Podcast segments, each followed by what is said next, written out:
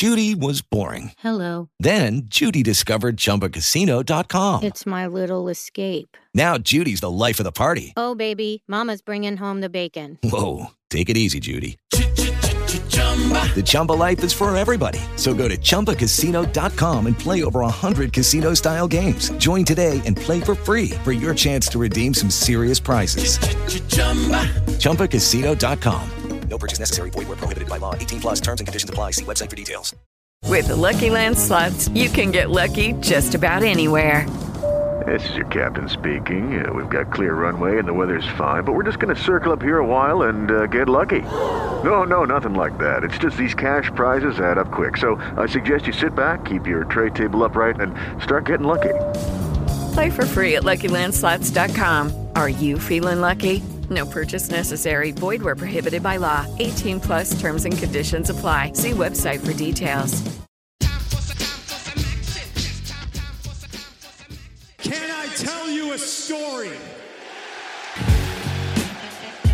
New intro, same format. Episode 116 of the Unplugged Wrestling Podcast. I am your host, Jesse Velasquez, scribe for SE Scoops. I'm going to quickly go over the format, and you will be rewarded with this episode here, and you'll be rewarded with a interview on Thursday early evening, which will be and wrestling Twitter is our usual open. And then we are going to close it up with three positives and negatives from the WWE, which excludes the entire bloodline angle and Cody Rhodes, as well as AEW's three positives and negatives with the promotion going forward, excluding MJF, Bryan Danielson, Hangman Page, and Jon Moxley. I hope you're going to love what you are going to hear. With all that being said, let's roll.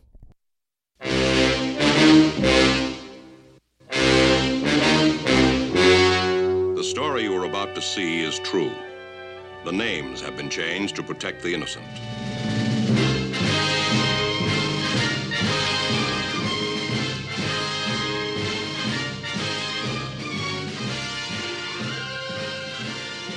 All right, Wrestling Twitter. I've got a lot of content since it's been a little while since I recorded, and we're going to start with March 4th. And here we go.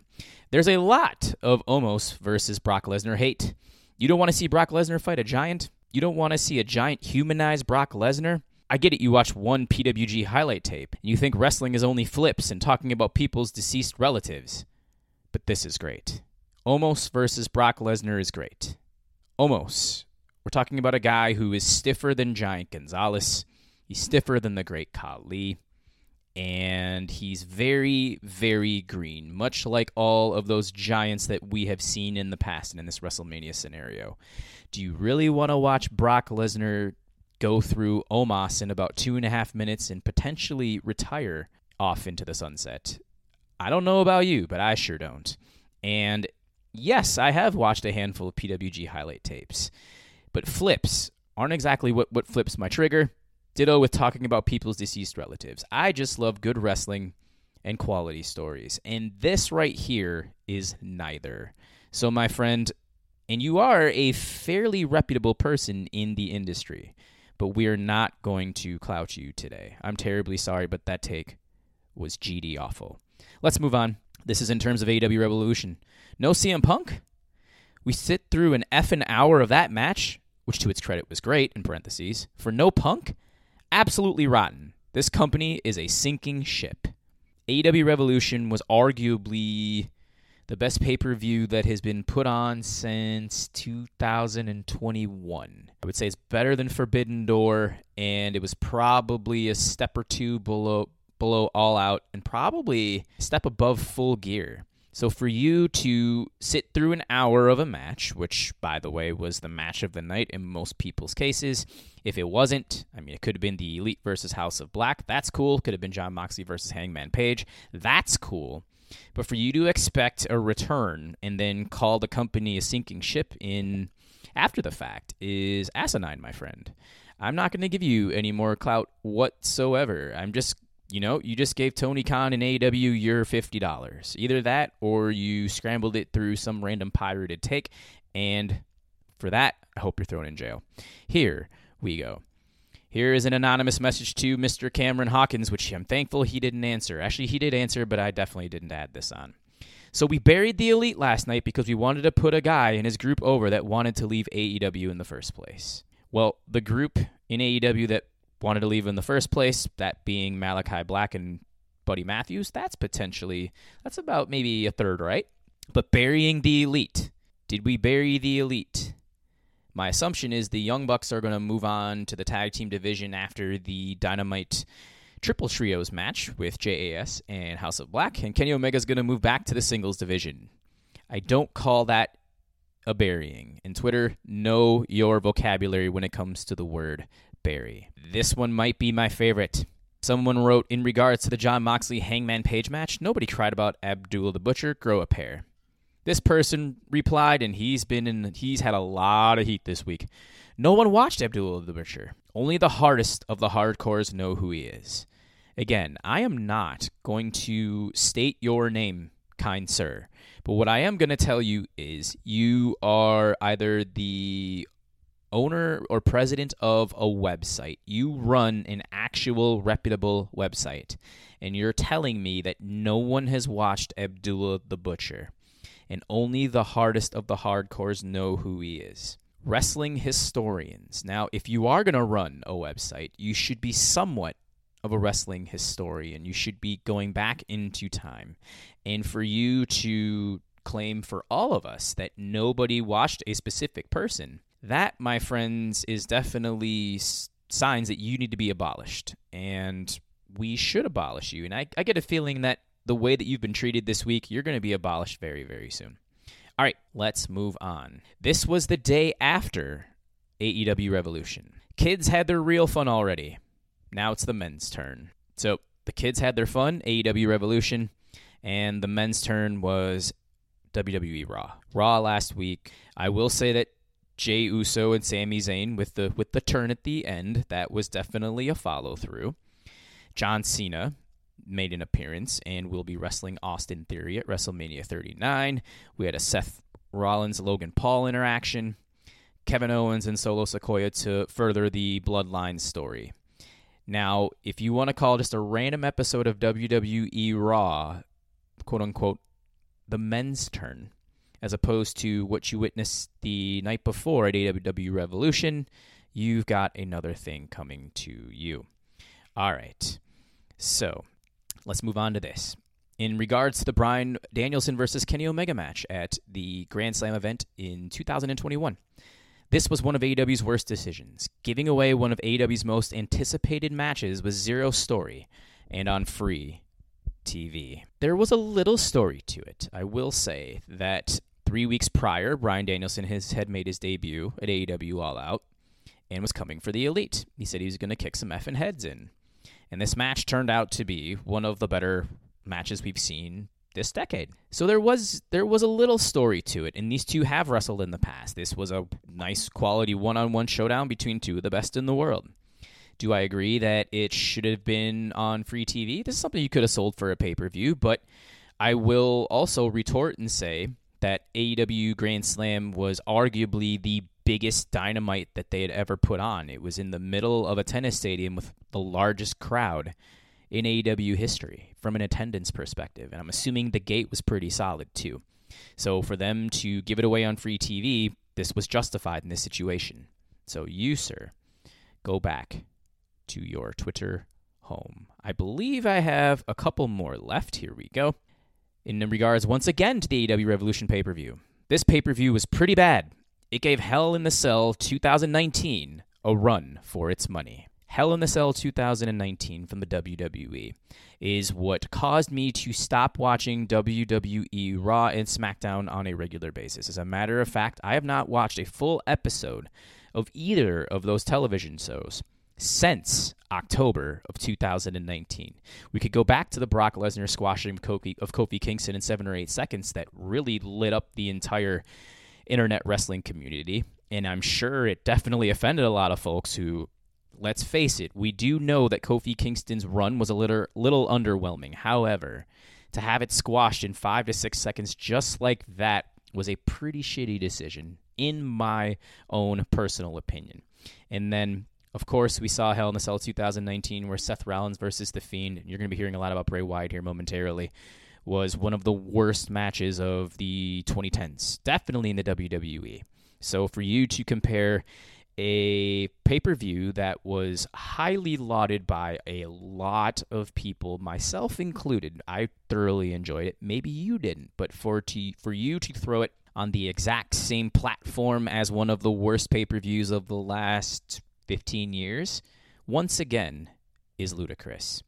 I believe I have one more. This is it. So, and this one arguably could also be the worst. There are four pictures here from the ECW run when the WWE tried to rejuvenate it. I believe it was in 2006. So think like Mike Knox, Kelly Kelly debut, and then bringing back the Over the Hill gang from ECW, the Sandman, Tommy Dreamer, etc. WWE, in parentheses, by the way, after this, the real ECW was so underrated. And it shows pictures of Jack Swagger and the ECW logo. What that ECW gave you was arguably the worst pay per view in WWE history with December to Dismember, the ECW version. The sci fi version of ECW was very watered down. You could tell that Vince McMahon just kind of wanted to drag that ECW through the mud and just clearly state that WWE was the superior product. The television rating said so. He would put the occasional, like the Kurt Angle down there, the Bobby Lashley, the CM Punk. Okay, that's fine. You can put a name to it, but in terms of drawing power and how much money that that ECW actually made was very, very minute. So for you to call this iteration of ECW underrated is laughable, my friend. And that's how I'm going to conclude Wrestling Twitter and their GD awful takes. So let's move on. Three positives and negatives Let's start with AEW. Since I usually start with the WWE, let's flip it around. I'm going to start out with the positives of AEW first, and then we're going to go into the three not so positive things. And there's a lot of stuff in, in the gray area that could have mentioned here. And I'll give you some honorable mentions towards the end in terms of the positives and the negatives. So, the positives for AEW number one is that Powerhouse Hobbs is your new TNT champion. That is a definite positive. I'm going to get into how we got there in the negative section as well. But the fact that you're giving the championship to a guy that you have been rumored to be pushing for the last five months is definitely a step in the right direction. Now you have to give him some more freedom, some more character. You I think you have to put him on TV every other week to defend this championship. You need to keep this as your workhorse title. It's kind of flipped back and forth between the TNT and now the newly named AEW International Champion, which was formerly the All Atlantic. But Powerhouse Hobbs needs to run with this ball for a little while. And I know that the TNT Championship has been played in the hot potato section of AEW. However, there needs to be a little bit of longevity to it, and if you can defend it on an every other week basis as opposed to an every week basis, that won't wear down the character of Powerhouse Hobbs as much. So he can definitely continue to establish dominance and maybe elevate himself to the main event in the next year or two. The jury's out on that. We shall see. However, it's a great step that we get a new, fresh character with a new championship. Jamie Hayter is number two as AEW Women's Champion. She has been tremendous. And Britt Baker has taken a little bit of a backseat. She's tried to kind of take some of the aura that Jamie has acquired since becoming the champion, but I think there's been a lot of personality shown in Jamie's character. She has had some tremendous matches. She got to main event in one of the better women's matches in AEW in AEW history. Now let's just see where she can run with this. And she successfully defended her championship against Saraya and Ruby Soho at AEW Revolution. And I'm looking forward to seeing where this is going. I'm not necessarily looking forward to watching the Outcast stable of Ruby Soho, Saraya, and Toni Storm. But I do believe that Jamie Hayter can continue her ascension. The crowd absolutely love her. She sells like a maniac. She has tremendous offense, great facials, whole nine yards. She is the total package. Let her at least run through to Forbidden Door, where we could potentially get a match with Mercedes Moné, formerly Sasha Banks. I'm all for that. Number three in the positive sections is FTR. No, they haven't wrestled in months. But the last two times that they've been in an AEW ring, that was at AEW Revolution to come out and confront the Guns, and then on Wednesday to announce that they were back. The crowd responses were tremendous. They got the loudest response in Sacramento on Dynamite. Now the question is do they sign a long term deal with the company? Dax Harwood on his podcast has stated that they have not signed anything. Nothing has changed just yet. He's been a pretty straight shooter on said podcast. So we're hoping that they get these championships away from the guns in the next month to month and a half before their deal is up. And then we can see them run with the ball in the tag team division. We'll probably get the Young Bucks to come back to the tag division. They're going to likely tee it up at either all out or double or nothing. I prefer all out. Maybe we'll see it at full gear. I think you can delay it that long. But now you have to figure out the balance again between the trios and the tag division. So you can't do the, the flip flopping. Ortiz and Santana. I know Santana's due back here in about a month or two. I'm not sure what their contract status and situation is. However, that could be a great tag team that could give FTR a run for their money when they return. You got to heat them up first. I think that's possible. The Lucha Bros, as in terms of the chemistry that they've had with FTR, it hasn't been the greatest. However, they are a tremendous duo, and let's see if the third time is a charm when you put those when you put those two together or those four men together. One thing's for sure, though FTR is a big shot in the arm for a tag division that needs it because it's them and the acclaimed. Those are the two top tag teams right now in AEW. I am not counting the Young Bucks at the moment. They are currently entrenched into the trios division, so we want to see them back in the tag division. And that's the other thing again, the whole flip flopping. We need to keep some consistency here, build some new trios, do it with the three singles wrestlers from a stable, and then let's isolate the tag division once again. I think that's super important. That's another part of the gray area. Things I didn't mention were Jungle Boy Jack Perry, who had a tremendous win in AEW Revolution. I thought the match was good. I didn't like him waffling before he hit Christian Cage. He should have just freed up and just hit that Con-Chair-To on him put him in the coffin, laid it to rest, but he had a lot of confliction. I wanted to see that killer instinct. I don't there needs to be just a little bit more for him to ascend to the to the to the main event level or even just a step or two below. So you got that, and then you got Ricky Starks right now is another one that you could potentially put in the positive. I'm just a little skeptical with him now going back to Juice Robinson, who everybody knows my thoughts on Juice Robinson. I don't have to really go into detail there. I just hope that it's a short blip in the radar and you can continue his ascension into better feuds and hopefully he's done with JAS. Let's go to the three negatives of AEW here. The way Powerhouse Hobbs won the TNT Championship. Let me first preface this by saying I do not want any internet heat with QT Marshall whatsoever. I've already had a little bit of heat with QT Marshall. You can look it up in my Twitter archives. We've had a nice little back and forth, and I don't need any heat, and vice versa. I respect him tremendously as a trainer. I do not want to see him on television, especially representing Powerhouse Hobbs, a gentleman who does not need a manager. And if he did need a manager or a second, bring Taz back out of the booth. I think that would be a pretty sweet Judy was boring. Hello. Then Judy discovered ChumbaCasino.com. It's my little escape. Now Judy's the life of the party. Oh, baby, Mama's bringing home the bacon. Whoa, take it easy, Judy. The Chumba life is for everybody. So go to ChumbaCasino.com and play over 100 casino style games. Join today and play for free for your chance to redeem some serious prizes. ChumbaCasino.com. No purchase necessary. Void where prohibited by law. 18 plus terms and conditions apply. See website for details. Pretty sweet duo. You want to one up it? Let's bring Stokely Hathaway into the conversation. Why not give Stokely Hathaway the rub and let him manage Powerhouse Hobbs and lead that TNT charge? Instead, you have to give me a callback to what was it, four, five, six months ago on a random Rampage episode where QT Marshall vowed to help Powerhouse Hobbs in any way possible defeat Ricky Starks or to give him a favor one day, and this was the favor by helping him beat Wardlow in a street fight. And this brings QT Marshall back from behind the scenes. I'm hoping this is short term. I'm very nervous that it's not, especially that they're getting a segment on Wednesday night. Let Powerhouse Hobbs have his glory. Let him further a story with either by himself or let's bring Stokely Hathaway into the mix. I would love that. Number two, Jeff Jarrett's getting more title shots and more camera time. Are you serious?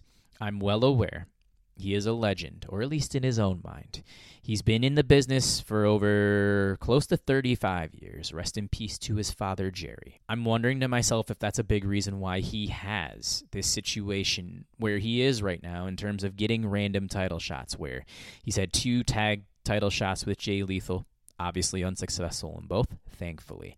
Now he's getting an AEW International title match with Orange Cassidy on Wednesday night. There are a lot of people that are a little bit nervous that he's going to be the AEW International Champion when this is over. Orange Cassidy, I believe, has won 22 consecutive singles matches, so this would not be a good look for a just recently signed to the company 55 year old Jeff Jarrett, who in the peak of his career was the WCW World Champion on a sinking ship, or when he was running TNA and giving himself World Championship world championships. He does not need to be in the limelight. This is this is him using his stroke and yes, pun is definitely intended here. This is a guy who was in the WWE for 3 weeks before he left. He went into GCW, wrestled Effy, defeated Effy, and left. Did not give him his his his proper put over in terms of Effy should have definitely gotten a rematch and defeated Jeff Jarrett. There should have been a two out of three even, and Effy definitely should have advanced in terms of GCW storylines. It did nothing for his character. So I think this guy obviously with a lot of people who have been in main event situations as well as just those who are in the legend spot. I'm using legends in parentheses here with Jeff Jarrett. They have a tendency to have an ego. And there's probably more than meets the eye, more than meets the eye with his relationship with Tony Khan, and that makes me extremely nervous. So if Jeff Jarrett wins on Wednesday night, it's going to be hard for me to watch the rest of that episode and take it seriously, if I'm being honest with you. Because in no storyline situation should this guy be even sniffing any sort of singles championship at this age and with all the talent that resides in that division. Third and final negative for the for the AW booking situation is the turtle the turtle situation with Jade Cargill. She is moving at snail's pace. She has decimated the entire AEW TBS women's division. She's decimated almost every woman that's been thrown in front of her. All that's left are the big names. There's the Britt Bakers, the Jamie Hayters. I believe she defeated Thunder Rosa in the semifinals of the TBS tournament. So a Toni Storm would be would be another contender in this scenario. They're just delaying the inevitable. I think they're waiting for Kris Statlander to come back from injury to take the title off of her. But Statlander's had two bad knees. That extreme that makes me extremely nervous coming off of two ACL surgeries over the last handful of years. Just what type of health is she in and can you trust her especially coming back from said rehab in carrying the TBS championship for a while and while you shoot potentially Jade Cargill to the moon in the AEW Women's Championship, if you want to call that the moon. A Jade Cargill Jamie Hayter match would be money. I think you could pull that off at full gear. But and I don't know if her progress is being it's definitely being stunted by not wrestling on a weekly basis. This is where and I will be completely honest with you, I haven't watched much of Dark or Dark Elevation, but I'm pretty sure she hasn't wrestled there. Give her an independent date or two just to get some reps in because she's still very inexperienced. She needs more time in the ring. And the only way for you to get better is to get the repetitions. You can only do this so much in practice, but you need to get the reps in front of crowds and working against experienced performers, which she has done, by the way. With all of the TBS championship matches that she's had, she has wrestled some very experienced performers like a Madison Rayne, and she's likely getting Taya Valkyrie on Wednesday in Canada on AEW Dynamite.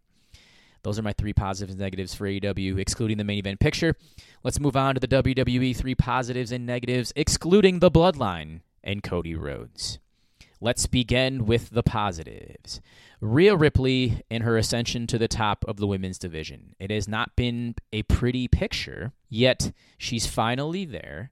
She's three weeks away from getting the WWE SmackDown Women's Championship and being elevated to that throne right there with the Bianca Belairs of the world, which she's kind of in that gray area as well, where I'll, I'll actually get to that in a second as well. But the promos back and forth have been decent with Rhea Ripley and Charlotte Flair. Charlotte Flair has looked a little lost over the last month, month and a half, and that could be due to her competition, especially the match with Shotzi Blackheart on Friday Night SmackDown, which I've seen the YouTube clips of, and it's a cringy sight, folks. So if you want to go see it, seek it out. But we definitely need to see some some new blood at the top, and I think that if you can turn either Rhea Ripley face or continue her heel dominance over on the SmackDown side, when I'm assuming there's going to be a draft held here after WrestleMania, it's super easy that you have her, you have Bianca, let let them run the shows. You we have the four horsewomen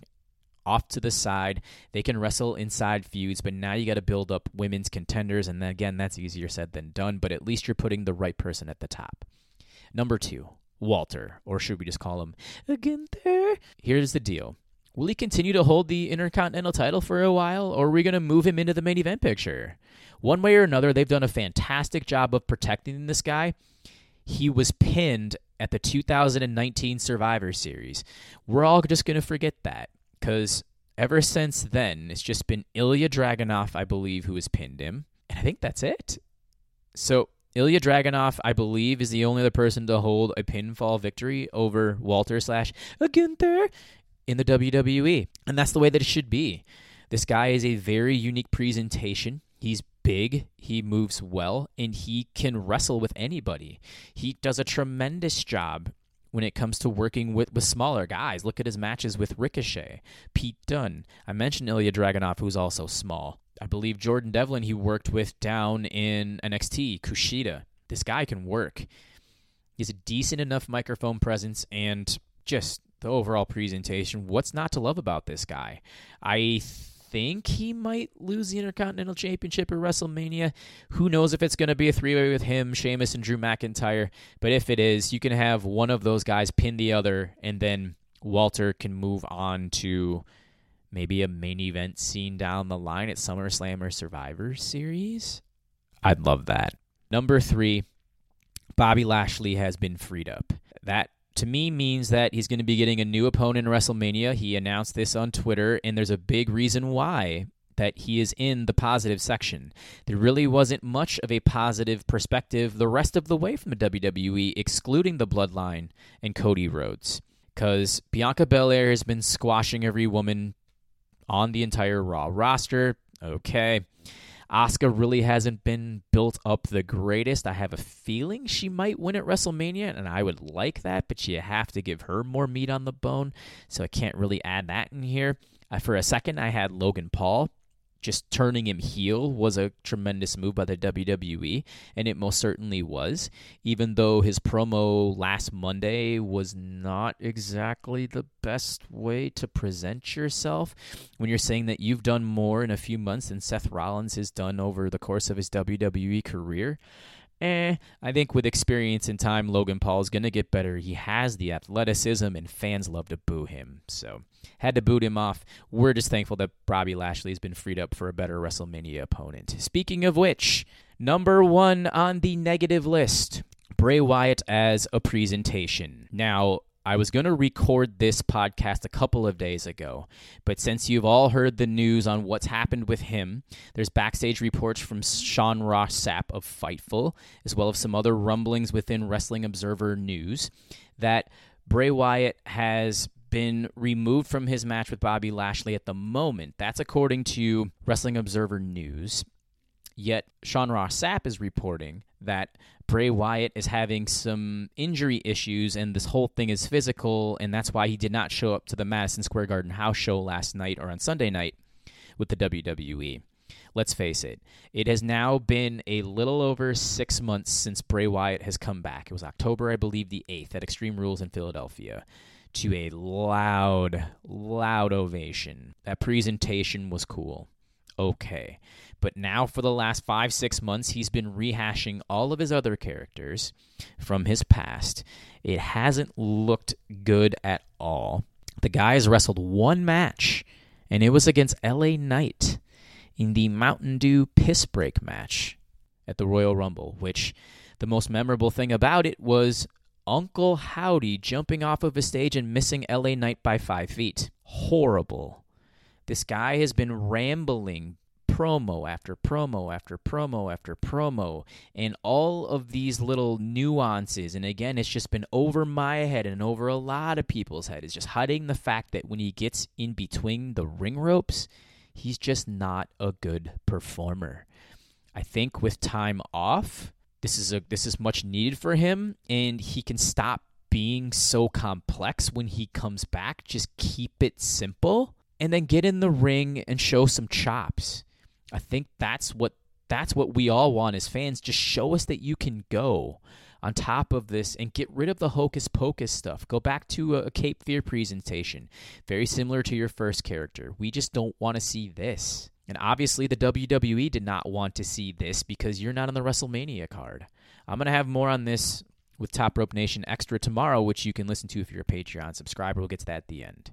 Number two in the negative side of things damage control. That'd be Bayley, Iyo Sky, and Dakota Kai.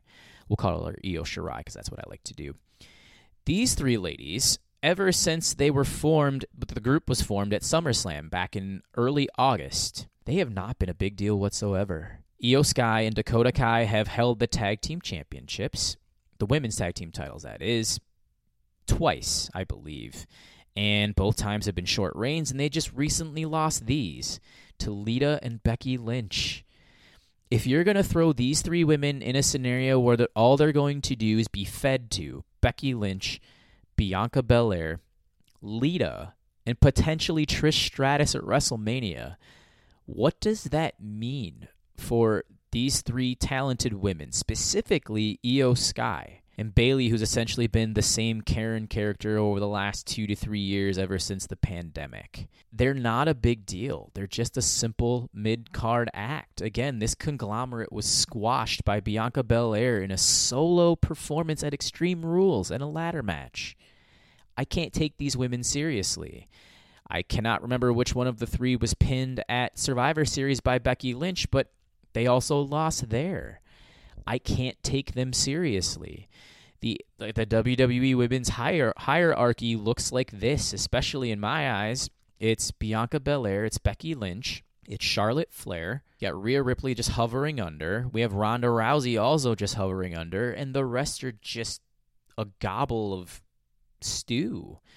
It's just it's completely it's just completely asinine to me that these three women who you could have presented as a much bigger deal when you formed the group back in early August that now they're just jobbers to the stars. And that's just not a good look. That just says a lot about the WWE Women's Division.